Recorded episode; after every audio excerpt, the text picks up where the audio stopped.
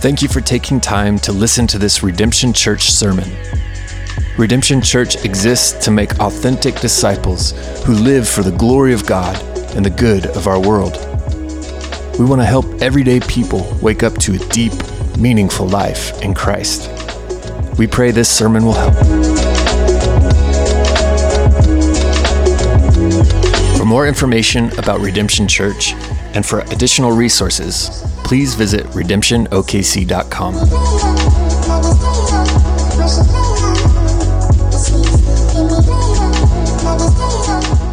We're in Acts chapter 10. If you've got your Bibles and want to look there, um, we are going to be jumping into and continuing this series and uh, the study of the book of Acts. And as we do, uh, honestly, it's going to take a couple weeks to break to, to kind of walk through this. There's some uh, a ton of material here that we want to see, and uh, that, that's incredibly important. In fact, this is kind of the, the center of the book of Acts. This is one of the most important chapters in all of the New Testament and really in all the scriptures. In Acts 10, what we see, we're going to see God work in the lives of two men uh, one man named Cornelius and one man named Peter. In the life of Cornelius, Cornelius doesn't know Jesus and needs to be converted to faith in Christ. Peter knows Jesus. He's one of the apostles. In fact, in, uh, in Acts 2 and 3, we saw Peter preach a message and preach the gospel. But what we're going to see today is that Peter needs to be converted in his thinking to a deeper understanding of the gospel. So, so Cornelius needs kind of a first introduction to the gospel of Jesus. Peter is going to need a deeper understanding of the gospel of Jesus. Cornelius needs gospel convert salvation. Peter needs gospel growth. And here's what's fascinating to me in Acts 10. In Acts chapter 9, what we saw was there's a man named Saul, and Saul was persecuting the church. And so Saul was going from one town to another, and he was going to, in order to take people captive and imprison those who trust, who, who were followers of Jesus. And, and along the way, God revealed himself and just broke into Saul's life and, uh, and blinded him, kind of knocked him off his high horse, uh, figuratively, literally, spiritually, and revealed himself. And he said, Who are you, Lord? He said, I'm Jesus, the one that you're persecuting. And immediately Saul was converted into faith with Jesus. So here's what's interesting. If, if God could break into Saul's life like that and convert him with, without any intermediary, but just directly speaking to Saul, uh, why doesn't he do that with Cornelius? You get to Acts chapter 10, and we're going to see with Cornelius is that God doesn't just break through and go, hey, Cornelius, I'm right here, dude.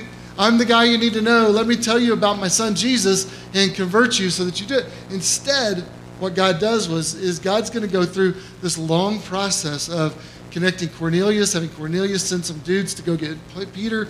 Peter's going to come 31 miles to go meet with Cornelius, and then Peter's going to share the gospel. Why do you think God did and went to all that? I mean, God could we could have cut out a couple couple chapters of Acts.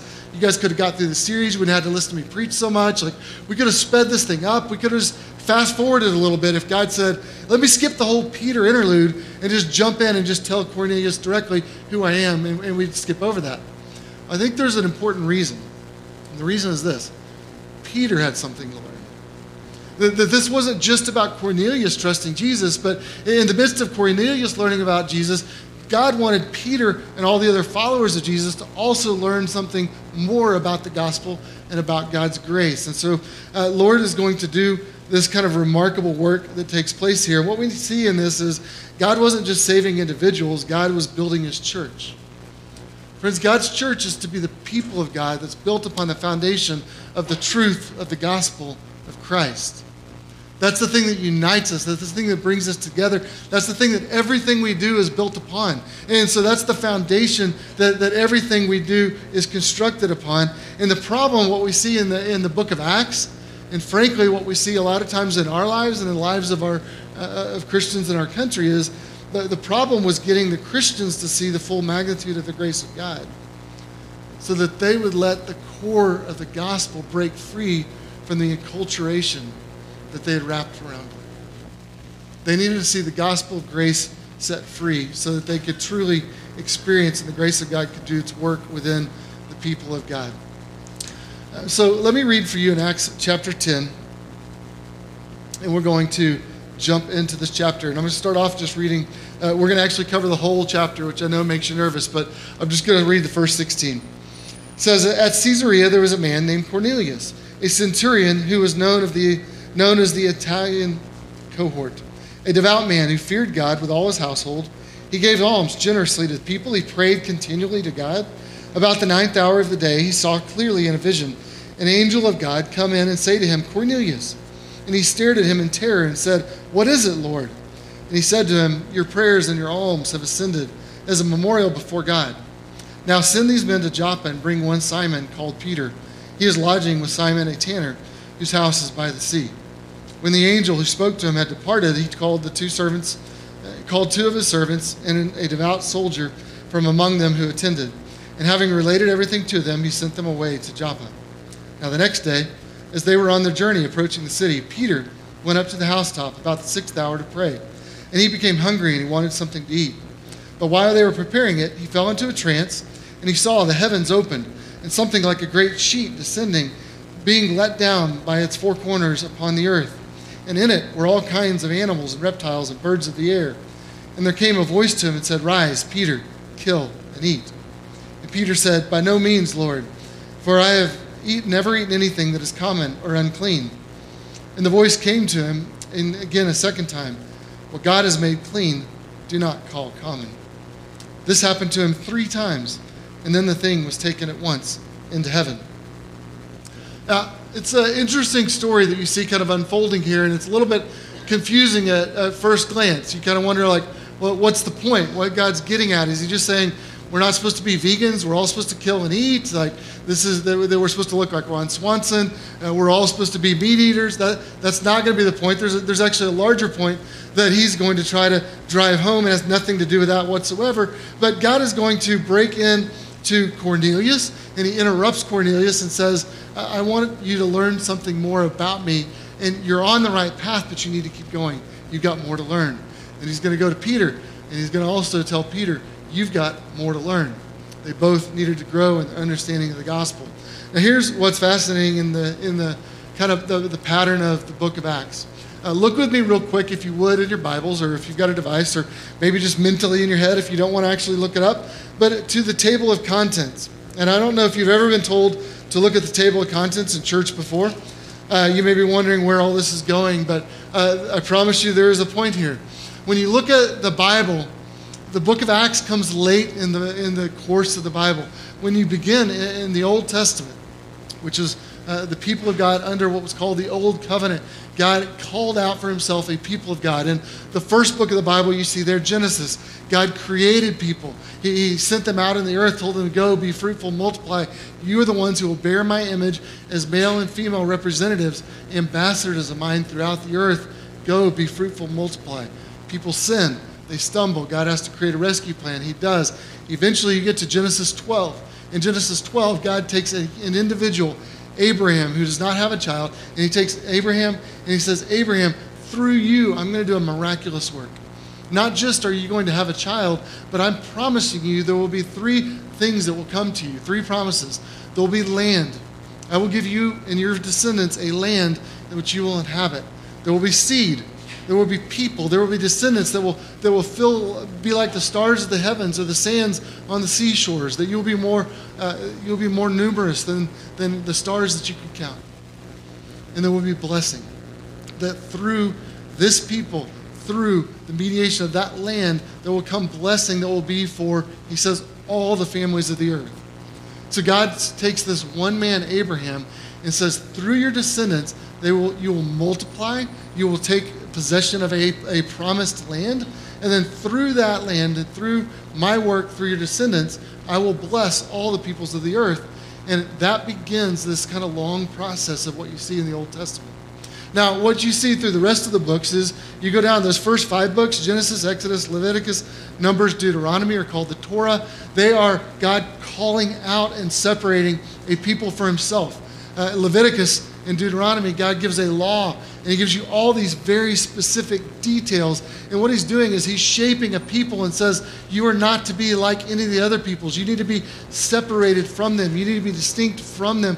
There are things that are unclean in this world, and you need to keep yourself pure and not become undefiled. And so God preserves, He takes them and rescues them out of slavery in Egypt and delivers them across the Red Sea. They wander in the wilderness because they can't quite get their act together. Eventually, they're called to go into the promised land. That happens in the next book, which is called Joshua.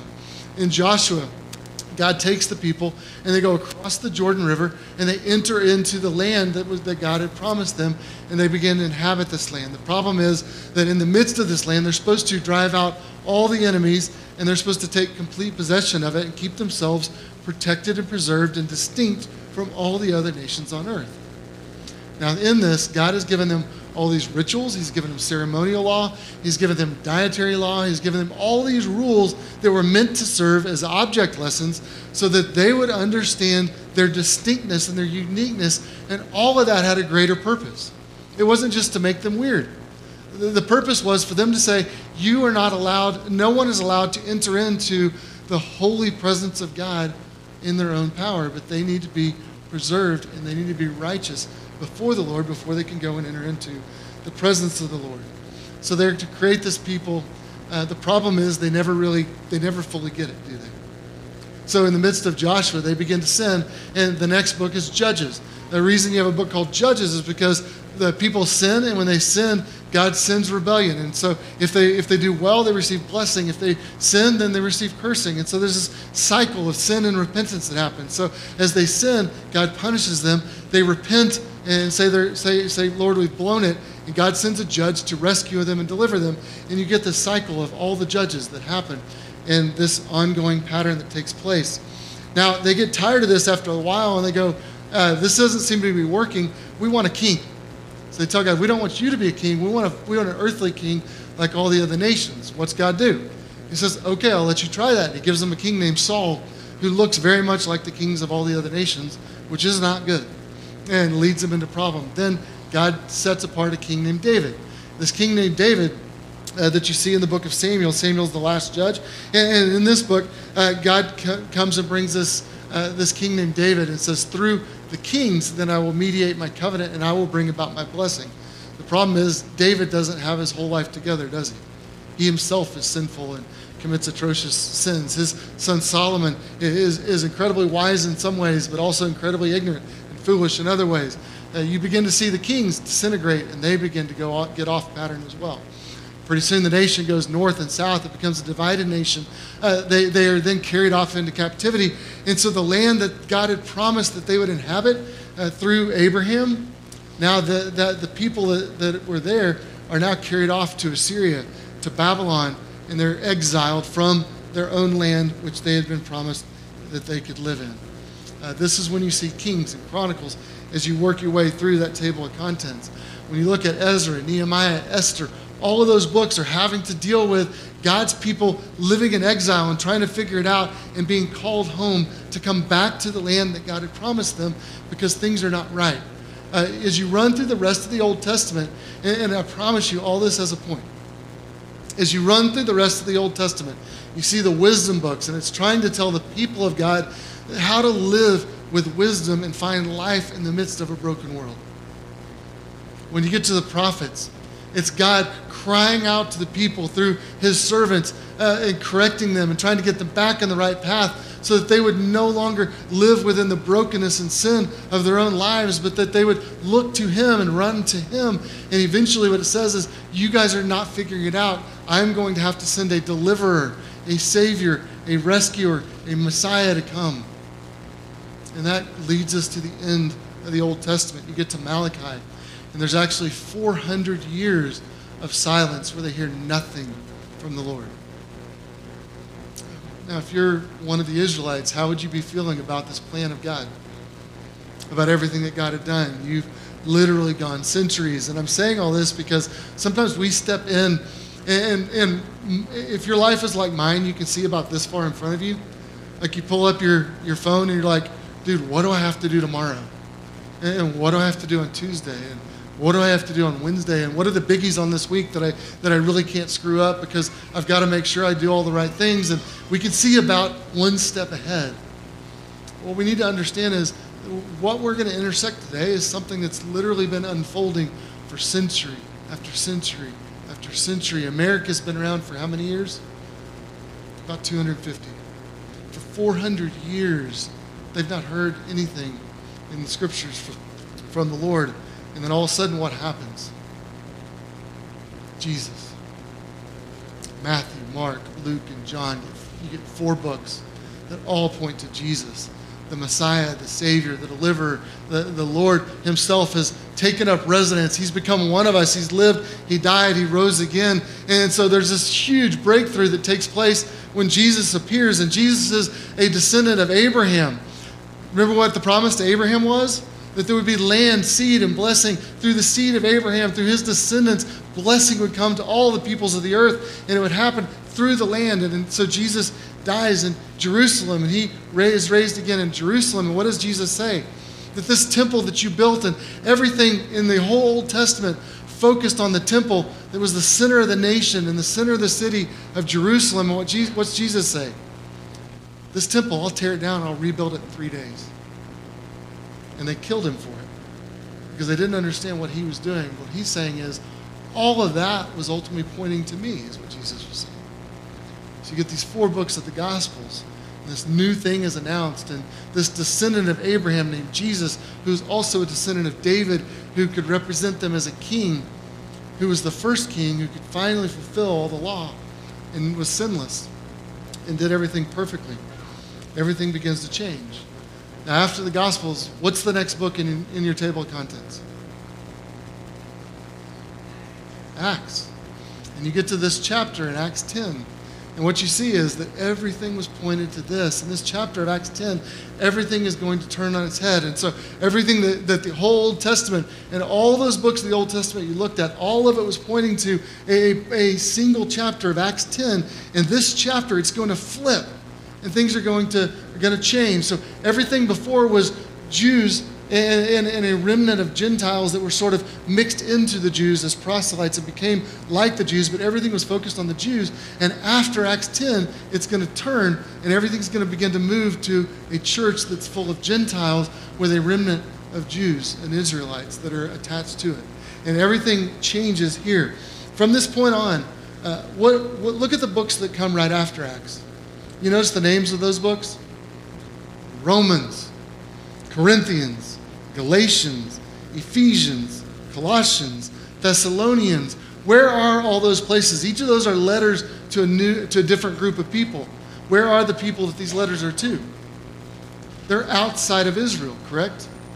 These are letters to Gentile people because God is doing something different. If you were to put someone who is neutral, who had never heard anything about the Bible, and you were to sit down and, and, explain this story to them, they would read this through if they read the whole thing and get to Acts 10 and they say, Something important is happening here. Something amazing is taking place right here, and everything begins to turn and everything begins to change in Acts chapter 10. So, you ready to dive in and look at this? And figure out what's going on? Acts chapter 10, verse 1, Caesarea. Um, you go to everything here deals with the Romans, and so it's very much outside of, uh, of Israel. But God is doing a new thing, and so you see that in Caesarea there's a Roman prefect who lives there. Uh, there there's heavy Roman presence. This is the central, uh, the capital of this Roman province. They, they actually had a temple dedicated to Caesar that was there, and you have this guy named Cornelius. Cornelius was likely a freedman which means that, that he was either a slave who had been freed or a descendant of slaves. And in fact, uh, there was a man named Cornelius that actually freed 10,000 slaves in that region, and they all took the name Cornelius in order to honor the guy that freed them from slavery. So you had a, you had a whole bunch of Corneliuses running around. Uh, but this was kind of a famous one. This was Cornelius the centurion who had this group of soldiers. A centurion means that he was over 100 soldiers. And so he was, he was a man who had a unit of about 100 men. Uh, his group was probably an auxiliary force outside the normal army. And so he was a special forces unit in some ways. But you had a unit of 100 men, a cohort of about 600 men, and a legion of 6,000 men. And this man, Cornelius, was uh, the, the centurion over about 100 men and represented Rome, which would have meant he had incredible social status within the city. Now, what else do we know about this man?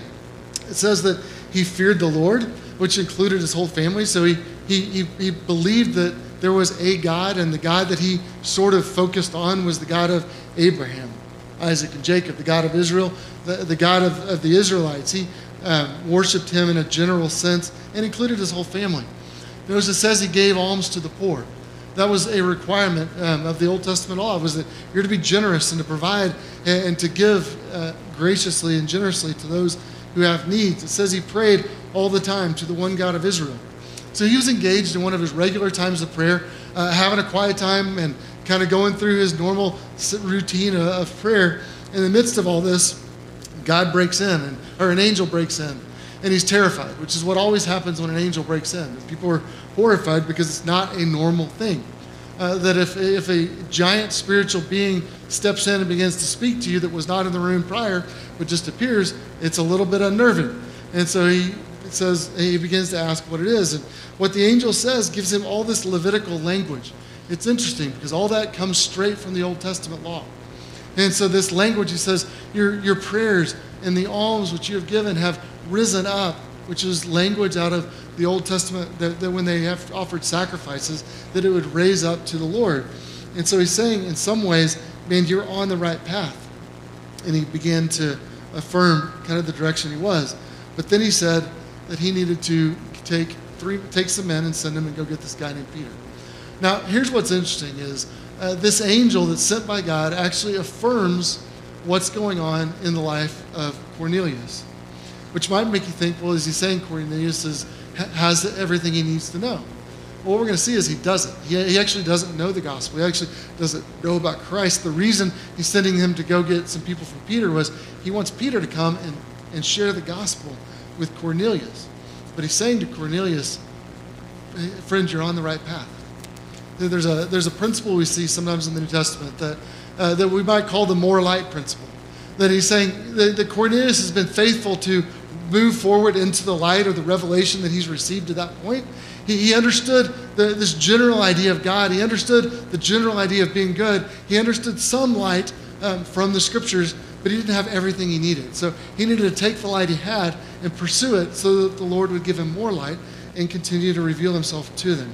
So then, verse 9, what we see is God's taken Cornelius. He says, Send some of your men to go to Peter. Peter, 31 miles away in a town named Joppa, is praying, and God makes another move. Now, the fascinating thing about this entire chapter is that, that God initiates all the action. It's, it's interesting because God, God is the main character in the story. What, what we see is it's like we see the chessboard and we see the pieces moving, but we don't see the invisible hand that's moving them. Cornelius, Cornelius is praying, and God sends an angel. Peter is praying, and God uh, breaks in and, and, sends him a vision. And so Peter, in the midst of this, says he was hungry and he's smelling food, uh, likely that's being prepared downstairs. In that in that world, uh, they would have kind of a, a rooftop experience, and there'd be a, a stairwell that would go up. And so likely Peter would go up on the stairway and he'd overlook the city and begin to pray. And as he's there praying, uh, the food, the smells from the food that's being prepared underneath is rising up, and he's a little bit hungry.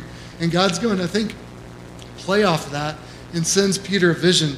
And so he sees the, the heavens opened up.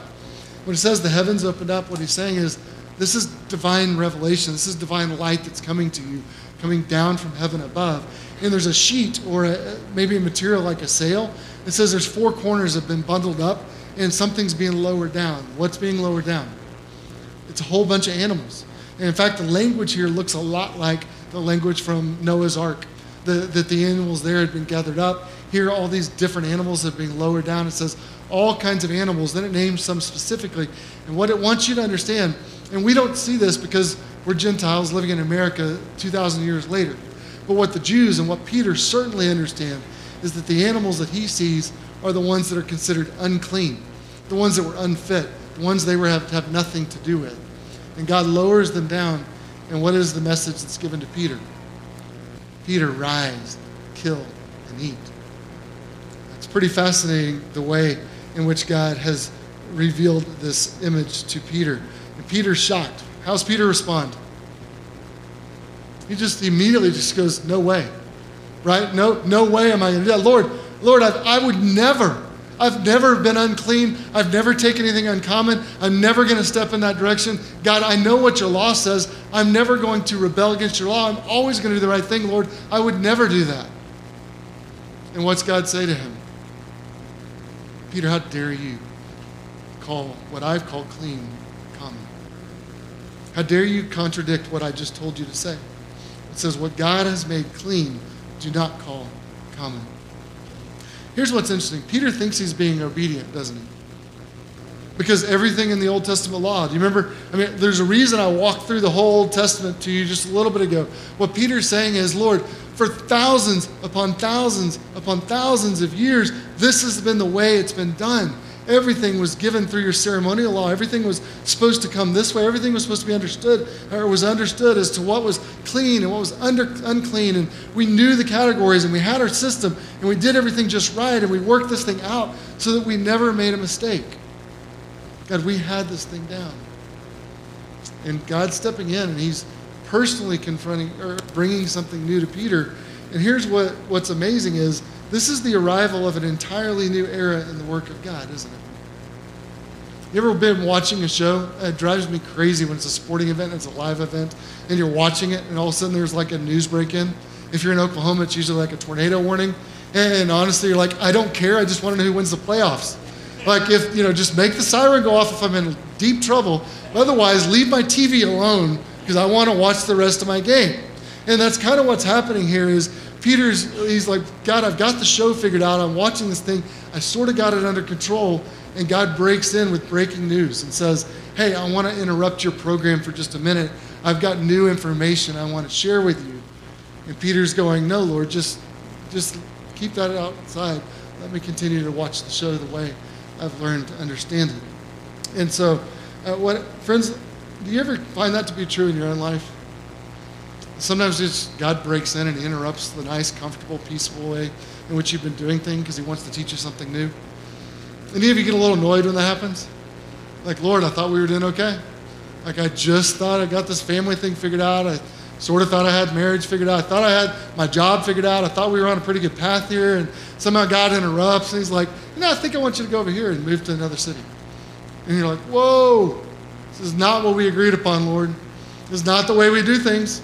Lord, I, we, had, we had a good plan here. You and I had an agreement. And Lord's like, no, that's just, I've got an idea of what I want to do, and I want you to learn something new. And he interrupts and he breaks in and begins to showing something else. Here's what happens for Peter Peter understood the gospel in a personal sense, but he didn't yet understand the magnitude of what it meant on a, on a global scale. He, he still needed to learn more about what, uh, what, what it was that God was doing in the world. And Friends, are there things that we need to understand even after years of following Jesus? That maybe you know Jesus like Peter knew Jesus, but there's still ways in which you need to grow in your understanding of the grace of God. This happens throughout our entire lives, and we never really arrive. Friends, salvation's always more than thinking, but it's never less. Peter needed to change his perspective. He needed to see something new. Now, here's what's interesting is this honestly should not have been completely new information for Peter it feels like God's breaking in for the first time to tell him this. But you know what? If you go back and look at Mark chapter 7 in the Gospels, long before this happened, and long before this occurred, uh, you have this interesting passage where Jesus is teaching, and he's teaching the people, and he's saying, he's talking about what is clean and what is unclean. He says, Hear me, all of you. There is nothing outside a person that by going into him can defile him, but the things which come out of a person are what defile him. Meaning, it's not what you eat. What you eat goes in, it goes to your stomach, and then you pass it. Like you get rid of it, it's, it's, it's kicked out. That's not the stuff that actually defiles you. What's Jesus say? It's the thing that's in your heart, the thing that comes out of man, the thing that, that's in your heart that, that, that begins to move outside of you, that reveals what's broken on inside of you. That's really the problem. The unclean thing is not the stuff out there, it's the stuff in here. And what's fascinating is Mark, in writing this book, this in chapter 7, says, um, says, Do you, this is, he's quoting Jesus. Do you not see that whatever goes into a person from outside cannot defile him, since it enters not his heart, but his stomach, and it's expelled? And then there's this little parenthesis, right? It says, Thus he declared all foods clean. Uh, here's what's fascinating. If you've got a red letter Bible, uh, the first part of that statement was Jesus talking. And the red letters say, This was all Jesus. Mark right? He wrote this gospel about 30 years after Jesus said it, probably. He went back and he put in this parenthetical editorial statement. And what, G, what Mark is saying 30 years after Jesus did it, Mark's looking back. He's looked at everything that's unfolded since that time when Jesus was resurrected. He started the church and all the things that happened. He looks back and he puts this little statement in here and says, Hey, now I get it. What Jesus said in, in, when, in that in that parable when I was when he was explaining what defiled a man, he was actually saying then that all the foods were clean. That it's not what goes into a man that defiles him, it's what comes out of him that, that defiles him. And so what Mark was saying was Jesus told us this, we just didn't get it. And so Peter in the book of Acts, when you get to Acts chapter 10, he had heard what Jesus said in Mark chapter 7, right? He just didn't get it. It hadn't dawned on him. He had not realized, he had not realized the full magnitude of everything that he wanted him to say. And so that's why I think Peter, or God, instead of just saving Cornelius, sends Peter to go to Cornelius because he wanted Peter to learn something that was important for Peter to learn. Uh, now, verse 16, I think there's something funny. How many times did this happen? It says it happened three times. Uh, can I get an amen? Wives, you feel that way with your husbands? It's like, I, I thought I asked you to. You know, it's all those things. Like, we, we do that with our family where we text all the time. We're like, hey, did everyone take the trash out? Hey, did anyone feed the dogs? Hey, did, like all the things that we know we're supposed to do, but you don't say, so you just keep saying it over and over and over. And that's what happened is God showed this image to Peter and we had this thing that descended from heaven, told him this whole message, says, don't call what's unclean common. And then Peter's like, Lord, I'm not going to do it. And God's like, okay, let me try this again. Drops the thing down, shows him again, is like, do not call what's. And Peter's like, no, no, Lord, I'm, i would never do that. And God's like, okay, you know, bring, like, do it again. Because, friends, we're sometimes hard of hearing, aren't we? We're sometimes slow to understand. And, and, and I want this to actually be discouraging in one hand because you need to understand that we all have stuff to learn. But honestly, this for me is incredibly encouraging because this is my experience. And I've been walking with the Lord for a long, long time. And there's things that I still struggle with. There's things that I still miss. There's things that I still don't see. And, and then I come back to the scriptures, and God, it's like he, he, he sheds light on them anew. And all of a sudden I go, oh, th- all those things were about this. Oh, all those times when I was butting my head against the wall and just running against the wall in there, like you were trying to teach me something, and now I'm finally getting it. Can I get an amen? Can you relate to that at all? That there's things you do and you just you keep trying, you keep trying, you keep trying, it's not working, and finally you go, oh, God was trying to show me something all along, and now I'm finally beginning to get it. So here we see is Peter it's just beginning to get it. Verse 17 it says, Now while Peter was inwardly perplexed as to what the vision he had seen him might mean. Um, I love that it's so honest. That Peter, he leaves that, that encounter with God, and it's not like he gets everything completely. He's walking away, he's like, man, I'm still wrestling with this. Uh, can you relate to that? Are the things that you just have to ponder, you have to wrestle with, and they don't just go away like that, but they take time for them to settle in? I think that's the way the spiritual life works. Peter's been told to accompany these men without hesitation. So three men show up, say, Come and go with me to um, go to meet this man named Cornelius. And he does. And so Peter goes and he has this encounter with Cornelius. Verse 25 says, When Peter entered, Cornelius met him and fell down at his feet and worshiped him. But Peter lifted him up, saying, Stand up, I too am a man. And as he talked with them, he went in and found many persons gathered. And as he said to them, You yourselves know how unlawful it is for a Jew to associate with or visit anyone of another nation. But God has shown me that I should not call any person common or unclean. So when I was sent for, I came without objection. I asked then why you sent for me. It's a pretty interesting encounter, isn't it? So Cornelius, this Gentile Roman centurion, Romans are those that oppressed the Jews, this one that represented the face of Rome. Peter is, uh, is sent and told to go and engage with him. And what Peter says when he walks in is, You know, this isn't very normal, right? He says to Cornelius, You know, this is sort of off limits. You know that my people are never supposed to do this kind of thing, and yet here I am. Here I am in the midst of your house. And Cornelius recognizes, in fact, in verse 33, what Cornelius is saying is, I sent for you as soon as God told me to, and you've been kind enough to come into me. So there's this kind of cultural tension that's, that's taking place in the midst of this encounter where, where Peter's a little bit uncomfortable going, I'm uncomfortable being here. And Cornelius is going, I recognize that this is outside the norm, and you're very kind to have stepped into my house and done this thing that's sort of off limits for both of our cultures. Uh, and so there's this encounter that takes place. Now, why? And then Peter, he falls down before Peter, and Peter immediately lifts him up. What's Peter say? because this is not just a throwaway comment. Peter says, I, I too am merely a man. What he's saying is, you and I are equals. That, that, that, that, I'm not superior to you. My race is not superior to you. My people are not superior to you. My obedience to the law doesn't make me superior to you.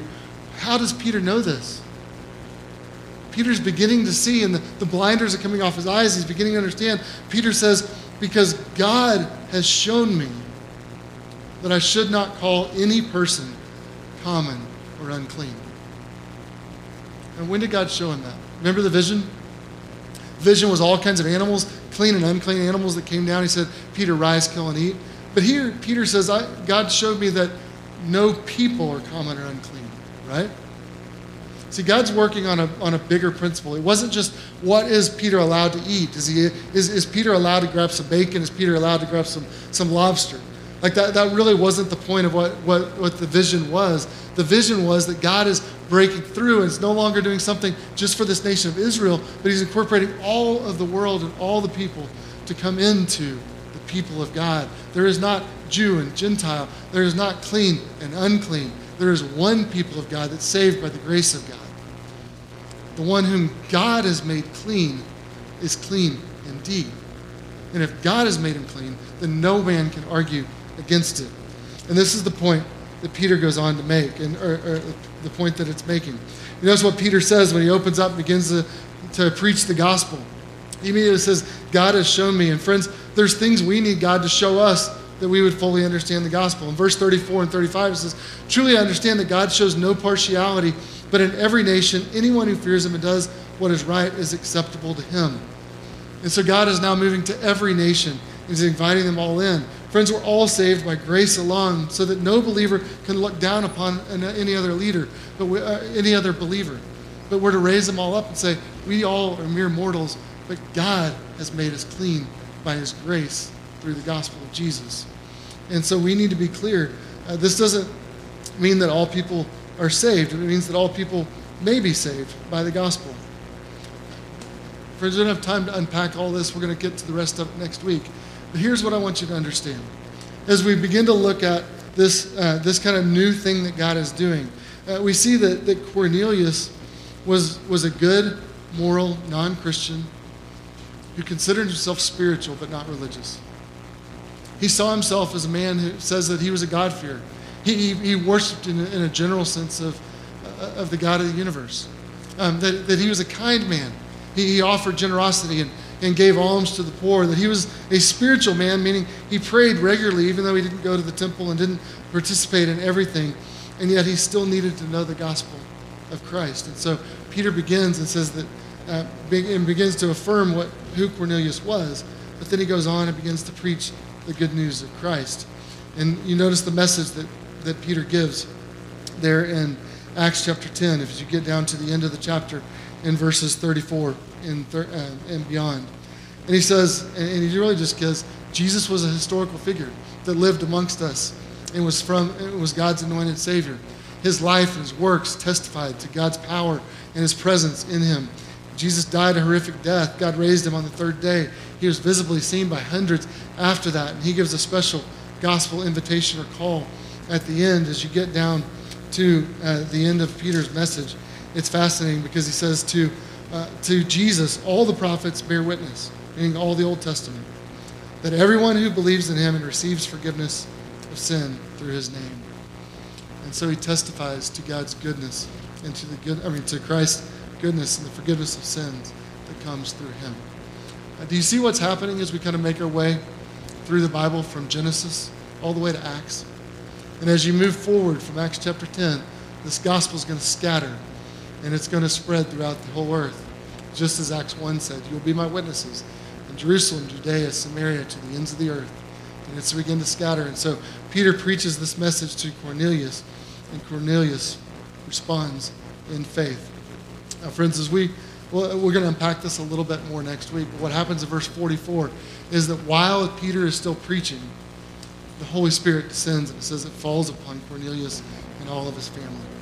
What God says is that Peter is preaching, and he says that everyone who believes has forgiveness of sins, that Cornelius believed and the Spirit fell, and he was saved. And so the Holy Spirit descended upon him. And what Peter's going to say is, if then God has descended and, and affirmed the faith of this man, who am I to stand in the way of anyone coming to faith in Christ? And friends, that's where we want to be, right? Is that good news for us? That, that we can have forgiveness of sins through the one Savior which prophesied long ago who has come. We can have new life in Him. Uh, that there's no one who cannot be saved by His grace. We pray for us. Father, I pray that in the midst of a crazy passage and trying to get our brains around clean and unclean, that you would help us understand that the one that you have made clean through Christ is clean indeed. Father, and that there's nothing that anyone can do to stand in the way of your work. Father, that you have called us to yourself with an invitation that says anyone who believes in him might experience the forgiveness of sins and have peace with God. Father, I pray if there's anyone here who does not know, Father, maybe they're maybe they believe in God. Maybe they, they're kind and good. Maybe they do all kinds of generous, generous things in our. Father, maybe they, they even pray from time to time. But Father, if they don't know Jesus, if they don't know his death and his resurrection, if they don't know the forgiveness of their sins, if they do not have his spirit, Father, would you make them to know it today? Father, we pray through Jesus for his glory.